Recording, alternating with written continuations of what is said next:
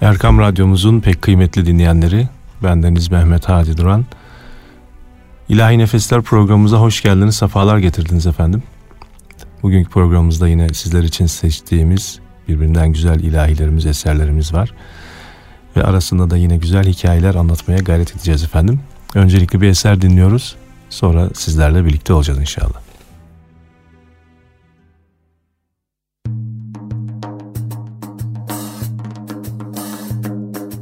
Ben yürürüm yâne yâne yahu yahu, aşk boyadı beni kane yahu yahu. Ne akilem ne divane yahu yahu. Gel gör beni, aşk neyledi yahu yahu. Derde giriftar eyledi yahu yahu. Ben Yunus'u bir çareyim yahu yahu. Dost elinden avareyim yahu yahu. Baştan ayareyim yahu yahu. Gel gör beni, aşk neyledi yahu yahu. Derde giriftar eyledi yahu yahu.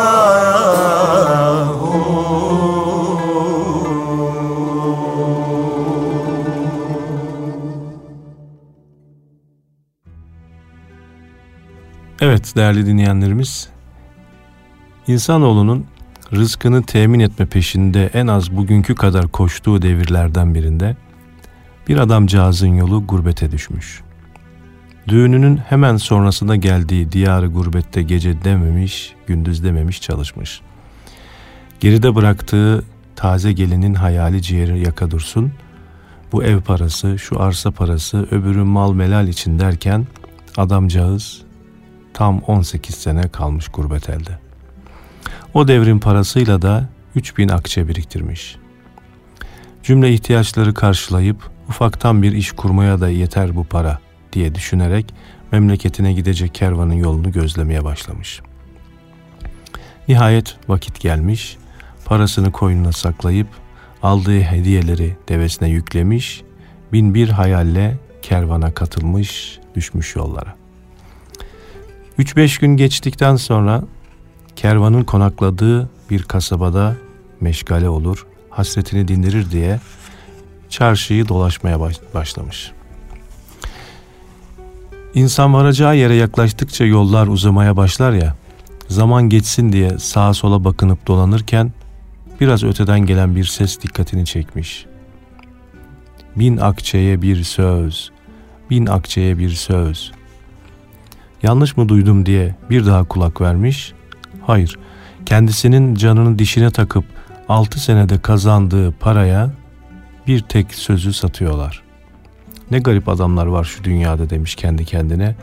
Kim bir söze 1000 akçe verir ki? Önce üstüne durmamış adam, lakin kervana doğru yola koyulduğu sırada bir merak ateşi düşmüş içine. Kafası karışmış. Acaba nasıl bir söz ki bu? 1000 akçe istediklerine göre kim bilir ne kadar kıymetlidir. Boşver. Söz değil mi hepsi? 6 sene çalıştım, dile kolay, 6 sene o para için ben. Müşterisi olmasa bu adam da bu işi yapmaz ki canım. Evi yapıp işi kurmaya 2000 akçe de yeter. Toprağı biraz evvel, biraz az alıveririm. Acaba bu söz ne ki? Böyle kendi kendine söylene söz satan adamın yanına kadar gelmiş. 1000 akçeyi uzatıp, söyle demiş o zaman, ben bu sözü satın alıyorum. Binakçı'ya bir söz satan adam yaklaşmış bizimkinin kulağına, kimselerin duyamayacağı bir sesle fısıldamış. Kaderde ne varsa o olur. Sözü duyunca rengi atmış, benzi uçmuş garibin. Ben bunu zaten biliyordum da demiş, diyememiş. Neyse, hayal kırıklığına rağmen aldığı sözü bir mücevher gibi 2000 akçesinin yanına koymuş, kervana doğru yürümeye koyulmuş. Adamcağız tam çarşıdan çıkacakken birinin daha şöyle söylediğini işitmiş. 1000 akçeye bir söz. Kendine kızmayı bırakıp bu kasabaya, bu çarşıya, bu adamlara söylenmeye başlamış. Başlamış ama merak bu kez ümitlerin bohçasına sarılarak düşmüş yüreğine. Kaybetmenin acısı kazanma arzusuyla birleşince akıl terk eder sahibini. Bizimkinin de aklı bu sebeple olsa gerek terk etmiş onu. Belki bu defa bu paraya değecek bir söz vardır. 1000 akçem gitti zaten. Oturduğumuz evde fena değildi aslında. Köy yerinde 1000 akçe neyimize yetmiyor derken uzatmış parayı. Söyle bakalım efendi demiş. Neymiş bu kadar değerli söz? Parayı alan adam kimsenin dinleyip dinlemediğini kolaçan ettikten sonra sözünü söylemiş. Beyim, gönül neyi severse güzel odur. Eski zaman hikayelerine aşinaysanız, kalan 1000 akçenin de bir başka söze verildiğini tahmin etmekle güçlük çekmeyeceksiniz. Uzatmayalım, bizimkinin son 1000 akçesinin de koynundan pır diye uçuran son sözde şöyleymiş. Her şeyin bir vakti vardır, hiçbir şey aceleye gelmez. 18 senede kazandığını 3 söze veren adamcağız, memlekete döndüğümde kime ne söylerim diye düşünceli yürürken bir kuyunun başında toplanmış kalabalık dikkatini çekmiş. Biraz daha yaklaşınca kalabalığın arasındaki tellalın sözlerini duymuş.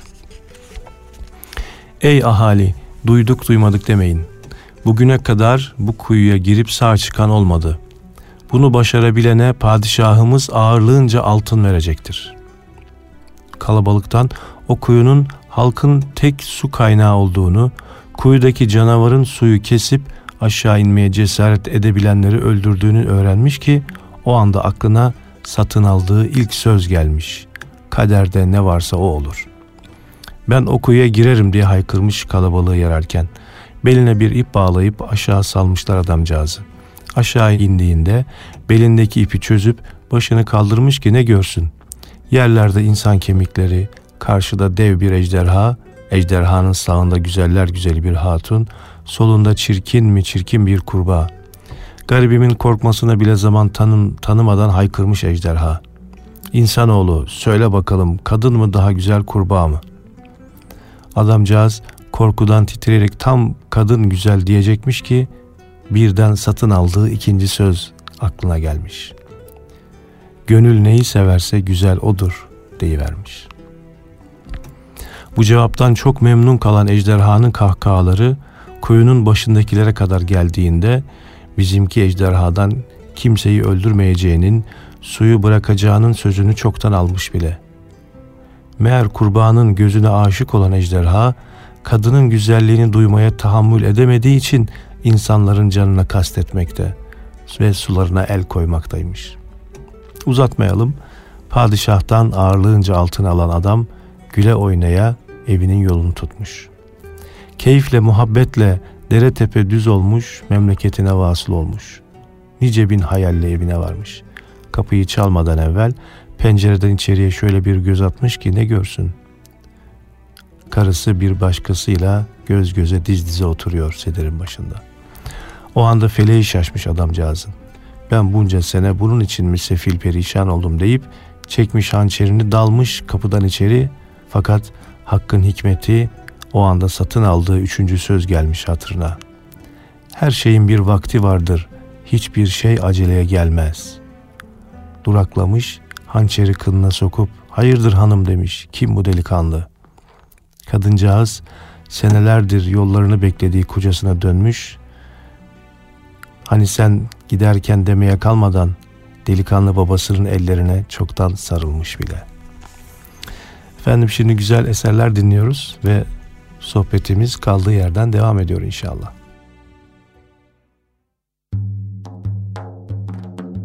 Resulim mürteba nefsli rifai seyyid ahmettir haliyel mürteza sulbi rifai seyyid ahmettir halim Allah azim Allah ebul alemeyn şeyen lillah alim alim Allah azim Allah ebul alemeyn şeyen lillah Muhammed'le Ali Zehra Hüseyin'le Hasan Hasan eden ad şanını isya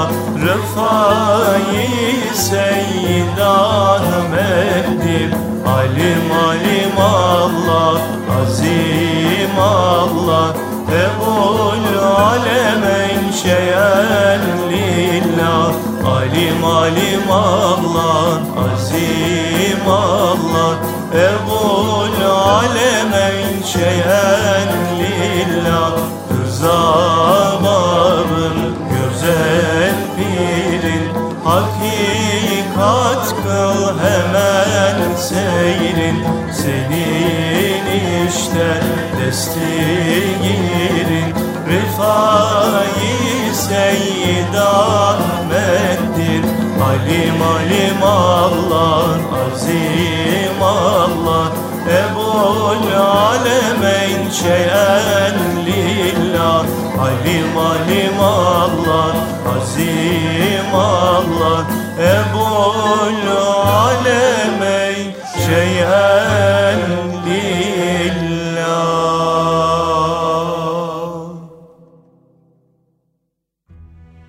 Evet değerli dinleyenlerimiz, bu güzel eserlerden ve hikayeden sonra yeni bir hikayeye geçeceğiz ama bir önceki hikayemizdeki o üç altın sözü biz o kadar bedel ödemeden aklımızın bir kenarında da tutalım. Kaderde ne varsa o olur. Gönül neyi severse güzel odur dedikten sonra her şeyin bir vakti vardır. Hiçbir şey aceleye gelmez sözlerini de unutmayalım efendim. Evet. Çayından bir yudum aldı. Karşı masadaki delikanlıya bakarak gülümsedi. Evlat dedi, dert etme bu kadar. Her şey olacağına varır. Genç adam gazetesinin arkasından kafasını kaldırıp ihtiyara baktı. Doğru baba dedi. Her şey olacağına varıyor. Gazetesini okumaya devam edecekti ki ihtiyarın sesini duydu tekrar. Güneşe yazı yazılmaz be yiğidim. Bırak şu gazeteyi de gel hele. Kalkıp ihtiyarın yanına doğru yürürken çay ocağına seslendi. Uğur abi çaylar iki oldu. Çaylar geldi. İhtiyar adam iki şeker atıp karıştırmaya başladı. Bir yandan da ağır ağır anlatıyordu. Çok eski zamanlarda, çok uzaklarda bir ülke vardı. Dağların arkasında yemyeşil bir ovaya kurulmuş, insanların yüzünden gülücükler eksik olmayan pırıl pırıl bir ülkeydi burası. Bu ülkenin insanları şimdi her zamankinden daha mutluydular. Çünkü yıllar sonra padişahlarının nihayet bir çocuğu olmuştu. Nur topu gibi güzeller güzeli, elleri yumuk yumuk, yanakları al al bir kız bebeği. Kurbanlar kesildi, günlerce ziyafetler verildi, eğlenceler yapıldı. Günler günleri kovaladı, yıllar yılları. Güzelliği dillere destan bir prenses olmuştu o minik kız.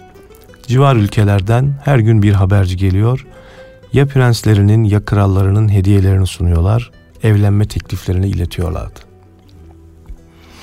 Prenses mutluydu. Babası üstüne titriyor, aman kızım diyordu. Acele etme karar vermekte. Bakalım zaman ne gösterir. Padişah bir gün adeti olduğu üzere tebdili kıyafet ülkesini gezmeye çıktı. Akşama kadar halkanın arasında dolaştı. Ne aç bir insana rastladı, ne de bir dertliye, ne bir kimsesize. Sevinç içinde sarayının yolunu tuttu. Dönüşte ırmağın kenarında oturan bir ihtiyar uzaktan dikkatini çekti. İhtiyar yerden aldığı taşları birbirine bağlıyor, bir şeyler söyleyip ırmağa atıyordu. Padişah yaklaştı, selam verdi ve sordu. "Hayırdır ihtiyar, ne yapıyorsun böyle?" "Kısmetleri birbirine bağlıyorum," dedi ihtiyar. Padişah güldü. "Öyle mi? Şu attığın kimin kısmetiymiş bakalım?" "O mu? O padişahın kızıyla uşağı Ahmet'in kısmeti." Saraya döndüğünde bir sıkıntı bastı padişaha. Böyle bir şey olabilir miydi? Kısmetleri birbirine bağlamak. Şu zenci uşak ve güzeller güzeli prenses. Gözünün bebeği, yani canı ciğerparesi sevgili kızı. Olmaz öyle şey dedi. Ama şüphe kurdu, düşmüştü bir kere içine. Sabaha kadar uyuyamadı. Sağa sola döndü, uyku girmedi gözlerine. Arada bir dalıyor, sıçrayarak uyanıyor. Kısmetler böyle bağlanmaz diyordu. Sabah olduğunda kararını vermişti. Uşağını geri dönemeyeceği bir yere yollayacak, ondan kurtulacaktı. Bunu yapmak zorunda kaldığı için kendinden utanıyordu ama işi sağlama almak zorundaydı. O ihtiyarı bulup kellesini vurdurmayı bile düşündü bir ara. Ama en ehveni Ahmet'i yollamak, ondan ve bu kısmet meselesinden kurtulmaktı. Alelacele bir mektup yazdı, uşağını çağırttı. Karşısında durup kendisine şaşkın şaşkın bakan zavallı zenci uşağın gözlerine bakmaya çekiniyordu. Yüzünü pencereye döndü, elindeki mektubu gösterdi uşağa. "Ahmet," dedi, "şimdi bu mektubu alacaksın ve hiç durmadan yürüyeceksin. Bunu güneşe götürmeni istiyorum senden. Bu hepimiz için çok önemli. Sakın bu mektubu vermeden geleyim deme." Neye uğradığını şaşıran uşak çaresiz emre itaat etti. Yol hazırlığını yaptı, mektubu sıkı sıkı sarıp sarmaladı, koynuna sakladı ve yola düştü. Hiç durmadan yürüyecekti. Mektubu güneşe verecekti. Taslamam böyle demişti padişah. İyi de güneşi nasıl bulacaktı? Bulsa da mektubu nasıl verecekti? Sıkıntı bastı Ahmet'i. Kafasını kaldırıp gökyüzüne baktı. Güneşin olduğu yöne doğru yürümeye karar verdi. Yürüdü uşak, aylarca yürüdü. Azığı bitti, elbiseleri parçalandı. Ayakları kan revan içinde kaldı. O yürümeye devam etti. Koynundaki mektubu arada bir çıkartıp bakıyor. Sağlam olduğunu görünce gülümseyerek yürümeye devam ediyordu. Bu arada her şey yine eskisi gibiydi ülkede. Padişah mutluydu. Güzel kızının üstüne daha çok titriyor, onu daha bir seviyordu. Halk huzur içindeydi, her yer pırıl pırıldı yine. Baharın gelişiyle beraber bütün ülke çiçeklerle donanmıştı. Prenses evlenmesi için babasının niçin bu kadar acele ettiğini anlam veremese de yağmurlar, çiçekler, cıvıl cıvıl kuşlar, bahar güzeldi işte. Padişah Ahmet'in dönemeyeceğinden emindi. Çoktan ölmüş olmalıydı. Sadık bir uşaktı. Verilen görevi yapmak için elinden geleni yapacaktı kuşkusuz ama güneşi bulmak, mektubu ona vermek olacak şey miydi hiç? Zekasına bir kez daha hayran kaldı kendisinin padişah. Gün geçtikçe ümidi tükeniyordu uşağın. 3 mevsim geçmişti yola çıktığından beri. Bu güneşe varmak belli ki mümkün olmayacaktı. Koynunu yokladı, mektup sağlamdı. Kendisi kan revan içindeydi. Tanınmayacak hale gelmişti ama olsun, mektup sağlamdı yine. Son bir gayretle yürümeye çalışıyordu. Tepedeyken bir ırmak görmüştü. Oraya kadar bir varabilse, kana kana bir içse buz gibi suyu, 3 mevsim daha yürürdü Ahmet. Irmağa yaklaştığında ayakları artık vücudunu taşımıyordu. Dizlerinin üstünde sürünerek geldi suyunun kenarına. Avuç avuç içti, başını soktu ırmağın serin suyuna. Avuçlarını bir kez daha daldırdı, bir de kafasını kaldırdı ki ne görsün. Güneş işte orada, tam karşısında. Irmağın içinde bir mücevher gibi parlıyor ve öylece durup sanki kendisini görmesini bekliyordu. Sonunda bulmuştu işte. Sevinçle havaya zıpladı, elini koynuna attı, mektubu çıkarıp salladı ve suya attı kendini. Güneşe gidiyordu. Uşağın gidişinden beri 5 mevsim dönmüştü ülkede. 4 bir yanda düğün hazırlıkları yapılıyor, tellallar prensesin düğününe bütün halkın davetli olduğunu haber veriyorlardı. Prenses sonunda sevebileceği bir adam bulmuştu. Çok uzaklardan bir ülkenin padişahıydı bu genç adam. Padişah kızının mutluluğunu gördükçe daha bir seviniyor, kısmetleri birbirine bağlamakmış diyordu gülerek. Kısmetleri birbirine bağlamak. Hani nerede? Padişah çok sevmişti damadını. Uşak değildi her şeyden önce. Hele zenci hiç değildi. Hem onda yıllardır tanıdığı birisinin kokusu vardı sanki. Üstelik bu padişah her kimse çok zengin biri olmalıydı. Prensese hediye ettiği bir tek mücevher o zamana kadar verilenlerin hepsine bedeldi çünkü. Nihayet günü geldi, muhteşem bir düğün yapıldı ülkede. Düğünün 3. gününün akşamıydı. Padişah ve yeni evliler akşam yemeğinde birlikteydiler. Padişahın hemen yanında damadı ve tahtının varisi, karşısında karısı, onun yanında sevgili kızı. Mutluluk buydu işte. Bir yandan sohbet edip gülüşüyorlar, bir yandan yemeklerini yiyorlardı. Genç damat kılıç kullanmayı nasıl öğrendiğini anlatıyor, av maceralarından bahsediyor, masadakileri kahkahaya boğuyordu. Bir ara eline bir bıçak aldı, ilk kılıç kullanmaya başladığı zamanlardaki acemiliklerini anlatıyordu. Elinden düşürdüğü bıçağı almak için eğildiğinde padişahın kendisine baktığını fark etti. Prenses kahkahalar atıyordu. Birden doğrulup açılan belini kapattı ama belindeki siyahlık gözünden kaçmamıştı padişahın. O gece yine uyuyamadı padişah. Kendisi gibi bembeyaz bir adamdı damadı ama beli bir zencininkinden farksızdı. Ahmet'i hatırlamaya çalıştı. Yüzünü, konuşmasını, gülüşünü, benziyorlar mıydı? Böyle bir şey olabilir miydi? Olmazdı tabii. Hem o kadar da benzemiyordu canım. Ama genç adam neden telaşla belini kapatmıştı? Yatağına tekrar uzandı, gözlerini tavana dikti. Kısmetleri birbirine bağlayan ihtiyarın yüzünü gördü. Gülüyordu. Çıldırdığını düşündü bir an. Gözlerini kapatıp tekrar açtı. İhtiyar yoktu. Derin bir nefes aldı. Hele sabah olsun dedi. Bunu anlamanın bir yolu bulunur elbet. Günün ilk ışıkları sarayın camlarına vurduğunda prenses ve sevgili kocası çoktan bahçede gezmeye çıkmışlardı bile. Pencereden onları gören padişahın aklına bir plan geldi. Aceleyle üstünü giyindi, bahçeye çıktı. Onlara iyice yaklaştı. Birini çağırır gibi arkadan seslendi. Ahmet. Genç adam birden irkilerek dönüp padişaha baktı. Göz göze geldiler. Delikanlı gözlerini kaçırmaya çalışıyordu ama nafile. Çaresiz padişahın yanına gelip durdu. Başından geçenleri anlatmaya başladı. Güneşi bir ırmağın içinde bulmuştu. Mektubu vermek için suya daldığında içleri mücevher dolu, açık kapaklarından ışıltılar saçan onlarca sandık görmüştü. Sudan çıktığında kuşağının sımsıkı sardığı beli hariç bütün vücudu bembeyazdı. Sandıkları bir ırmağın kenarına taşımış, oturup en son sandıktan çıkan mektubu okumuştu. Sonrasını biliyorlardı zaten. Padişah hayretle doğruldu oturduğu yerden. Mektup dedi. O mektup nerede şimdi? Hiç yanımdan ayırmadım ki diye cevapladı genç adam. Koynundan çıkardığı mektubu padişaha uzatarak. Padişah aceleyle mektubu açtı, okumaya başladı. Güneşe yazı yazılmaz, yazılan yazı bozulmaz. Arkasına döndü delikanlı. Uğur abi 2 çay daha. Yüzünü masaya döndüğünde ihtiyar adam gitmişti. Çaylar geldi. Abi dedi delikanlı, şu ihtiyar nereye kayboldu böyle? Ne ihtiyarı dedi çaycı. Hangi ihtiyar? Bu kız senin aklını almış Ahmet'im. Dünyaya dön, dünyaya. 2 saattir yalnız oturuyorsun bu masada. Efendim, yine sizlerle güzel eserlerimizi paylaşıyoruz. Sonra sohbetimiz devam edecek inşallah.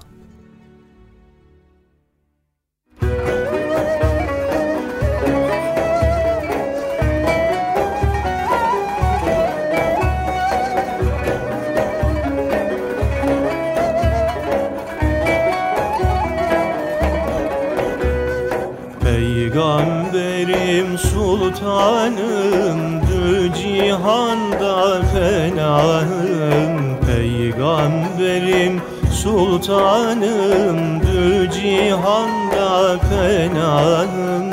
Dilde olan fermanım la ilahe illallah.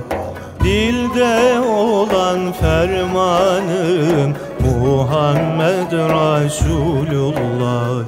Ruhumuzun safası kalbimizin cilası, ruhumuzun safası, kalbimizin cilası, zikrullahın alası.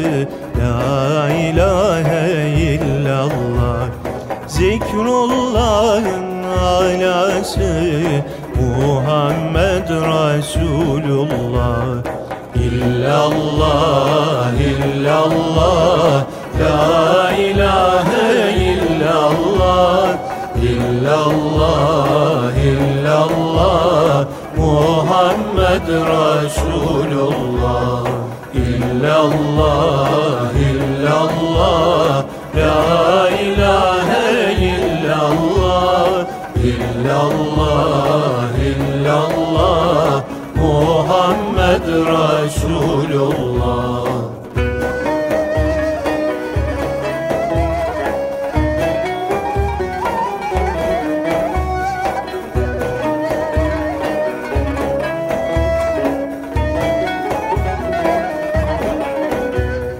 Aşkın ile izzete erdiriyor devlete, aşkın ile izzete erdiriyor devlete, vaslettiren hazrete. La ilahe illallah, vaslettiren hazrete, Muhammed Resulullah. Sensin hakkın kerimi, talim ettin tevhidi, sensin hakkın kerimi, talim ettin tevhidi, muhibbinin tabibi. La ilahe illallah, muhibbinin tabibi, Muhammed Resulullah. İllallah, illallah, la ilahe illallah, illallah, illallah, Muhammed Resulullah. İllallah, illallah, la ilahe illallah, illallah, illallah, Muhammed Resulullah. Genç adam artık büyüdüm der gibiydi. Çıkışır gibi konuştu. Benim de dostlarım var baba. Baba biliyordu dostun dosttan farkını alttan aldı. Oğul, gerçek dostu bulmak zordur. Delikanlı ısrarlıydı. Onun da bildiği şeyler vardı. Hatta bazı şeyleri babasından iyi bilirdi. Benim dostlarım benim için canlarını bile verirler. Ne kolay söylenmiş bir sözdü bu. Oysa adam ne bedeller ödemişti bunu anlamak için. Demek bu kadar güveniyorsun dostlarına. Oğlunun konuşma tarzı adamın içini burkmuştu biraz ama renk vermek istemedi. Bir taraftan da onun bu kendinden emin hali hoşuna gitti. Kendisi bu yaşında bile kolay kolay yapamazdı bunu. Bir yandan da oğlunun toyluğunu görüyordu. Elbet herkes gibi o da yaşayıp öğrenecekti. Fakat baba sorumluluğu da vardı, bir şeyler yapmalıydı. Ne dersin diye sordu. Dostların seni ne kadar seviyor öğrenelim mi? Delikanlı altta kalmak istemedi. Dostlarına güveni tamdı ama doğrusu biraz da meraklanmıştı. Tamam dedi ama nasıl olacak bu iş? Şefkatle oğlunun gözlerine baktı adam. Sen büyükçe bir çuval bul, gerisini bana bırak. Adam gidip ağıldan bir koyun çıkardı, bahçeye getirip kesti. Oğlunun meraklı bakışlarının arasında koyunu çuvala soktu. Çuvalı delikanlıya uzatırken, şimdi en güvendiğin dostuna git, ben bir adam öldürdüm de, bakalım ne yapacak dedi. Delikanlı sırtına yüklendi kanlı çuvalı, akşamın karanlığında arka sokaklardan geçerek yürüdü. Bu iş kolay olacaktı. Gidebileceği o kadar çok dostu vardı ki rastgele birini seçti, yürümeye devam etti. Çuvaldan süzülen kan ellerine boynuna bulaşmıştı. Nihayet dostunun evine vardı. Bir eliyle çuvalı sıkı sıkı tutarken diğeriyle kapıyı çaldı. dostu karşısındaydı. Şaşkınlıkla arkadaşının ellerine, yüzüne bakıyor, anlamaya çalışıyordu. Çuvalı fark edince saklanamayacak bir endişeyle sordu. "Hayırdır, bu da ne?" Delikanlı, "Birini öldürdüm" diyecekti ki daha sözünü tamamlamadan kapı yüzüne kapanıverdi. Şaşırdı delikanlı. Elinde kanlı çuval kapının önünde kala kaldı. Tekrar kapıyı çalacak oldu, vazgeçti. Gidebileceği daha bir sürü gerçek dostu vardı nasılsa. Uzaklaşırken döndü, bir kez daha baktı dostunun evine. Perdenin kenarından birisi kendini izliyordu. Aniden perde çekildi, odanın ışığı söndü sonra. Verilen sözler geldi aklına. Dostluk yeminleri, yaşanan onca şey. Babası haklı mıydı yoksa? Bir başka dostunun evinin önünde durdu. Ümitliydi bu kez. Fakat yine aynısı oldu. Sonra bir başkası, bir diğeri. Gece yarısına kadar omuzunda kanlı çuvalla dolaştı durdu delikanlı. Ayakta duracak hali kalmamıştı artık. Kırgın ve öfkeliydi. Çaresiz evin yolunu tuttu. Babasının yüzüne bakmaya utanıyordu. Çuvalı bir kenara bırakırken babasına döndü. "Sen haklıymışsın" dedi. "Dünyada gerçek dost yokmuş." "Belki" dedi adam gülerek, "belki de vardır. Şimdi de benim bir dostuma gideceksin. Ben felancanın oğluyum, bir adam öldürdüm diyeceksin. Bakalım ne olacak?" Delikanlı mahcubiyetinden kaçacak yer arıyordu zaten. Seve seve kabul etti. Hem belki babasının dostuna gittiğinde de aynı şeyler olacaktı. Sanki öyle olmasını istiyordu aslında. Gecenin karanlığına daldı, yeniden sokakları arşınlamaya başladı. Babasının yerini tarif ettiği evin kapısına gelince önce çuvalı bir kenara bırakıp biraz soluklandı delikanlı. Dört yanı bahçeyle çevrili büyük bir evdi burası. Kapıyı çaldı, çuvalı omzuna alıp beklemeye başladı. 40-50 yaşlarında, irice gözlü, hafif şişmanca, saçları yer yer ağarmış bir adam kapıyı açtı. Delikanlının halinden kötü bir şeyler olduğunu sezinerek "Hayırdır evlat" dedi, "sen kimsin?" Bizimki kendini tanıtıp olan biteni anlatmaya başlayınca adam ellerini dudaklarına götürüp "Sus" dedi, "aman bir duyan olmasın, gel içeri gir önce." Hemen bir kazma kürek getirdi. Evin arka tarafındaki lale bahçesine aceleyle bir çukur kazdılar. Gecenin karanlığında çuvalı çukura koyup üstünü toprakla kapattılar. Taze toprağın üstüne de biraz öteden söktüğü lale fidanları dikti adam. Delikanlı elini yüzünü yıkarken ona yatacak bir yer hazırladı. "Bu gece kal evlat" diyordu. "Ne olur ne olmaz, sabah olur gidersin." Delikanlı adama hayranlıkla bakıyor. Kendi dostlarını düşünüp "işte" diyordu, "gerçek dost." Bütün ısrarlara rağmen gitmek için müsaade almayı başardı. Bir an önce eve dönüp babasına "sen haklıymışsın" demek istiyordu. Yorgundu delikanlı. Omuzunda çuval yoktu artık ama o yorgundu. Bu bir tek gecede bütün dostlarını tanıyıvermişti. Yürüyordu, bir günde birkaç yıl büyümüştü sanki. Uzaktan evlerinin ışığını gördü. Biraz daha yaklaşınca pencerenin önündeki karaltının babası olduğunu fark etti. Koşarak ellerine sarıldı babasının. "Haklıymışsın" dedi. "Gerçek dost başka bir şey. Sen haklıymışsın baba" dedi. Olan biteni gülerek dinledi adam. "Dur bakalım" dedi. "Bu kadar acele etme, hele bir yarın olsun." Ertesi gün öğlen vakti baba dostunun evine doğru yürürken utanıyor delikanlı. Bunu nasıl yapacaktı? Babasının neden böyle bir şey istediğini anlam veremiyordu. Gidip o adama herkesin içinde bir tokat atacaktı. Ses çıkarmazsa biraz daha hırpalayacaktı ama iyi, ama babası neden böyle bir şey yapmasını istemiş olabilir ki? Böyle yaparak neyi anlayacaklardı? Evin olduğu sokağa geldiğinde işinin biraz daha zor olacağını fark etti. Yüzü kızardı birden. Caminin köşesini dönerken avluda birilerinin oturduğunu görmüştü. Babasının dostu az sonra olacaklardan habersiz birkaç ihtiyarla sohbet ederek ezanı bekliyordu. Cami avlusunda oturanlara doğru yürüdü. Yüzünün, kulaklarının yandığını hissediyordu. Yaklaşıp oradakilerin şaşkın bakışları arasında adamcağıza bir tokat vurdu. Ama adam bırakın karşılık vermeyi, ses bile çıkarmadı.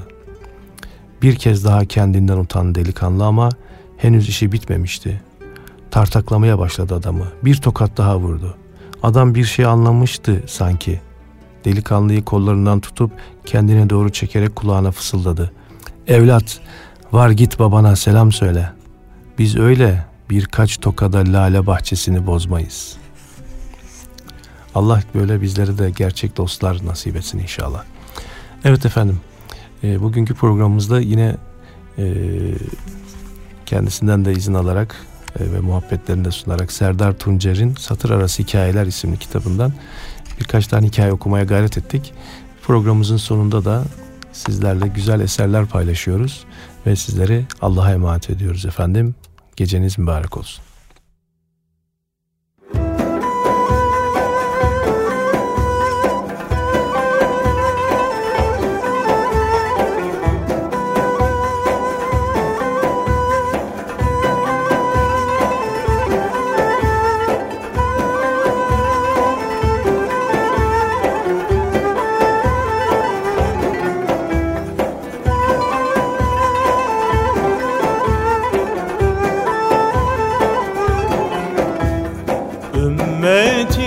Saf olmuş, gözleri yaşla dolmuş. Ümmetin saf saf olmuş, gözleri yaşla dolmuş.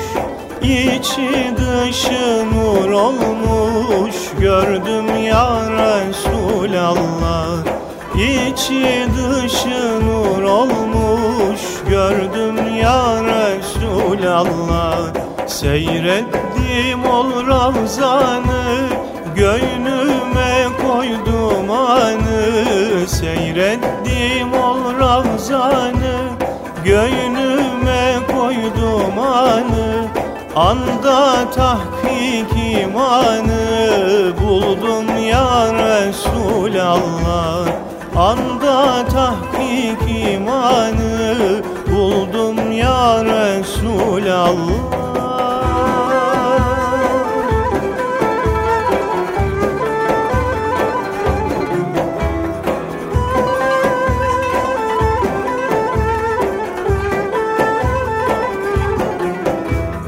Eğilip boynum büktüm, mescidinde diz çöktüm. Eğilip boynum büktüm, mescidinde diz çöktüm. Gözümden yaşı döktüm, coştum ya Resulallah. Gözümden yaşı döktüm, coştum ya Resulallah. Durdum seyrine daldım, Ravzana bakıp kaldım. Durdum seyrine daldım, Ravzana bakıp kaldım. Sonsuz feyizler aldım, doldum ya Resulallah. Sonsuz feyizler aldım, doldum ya Resulallah.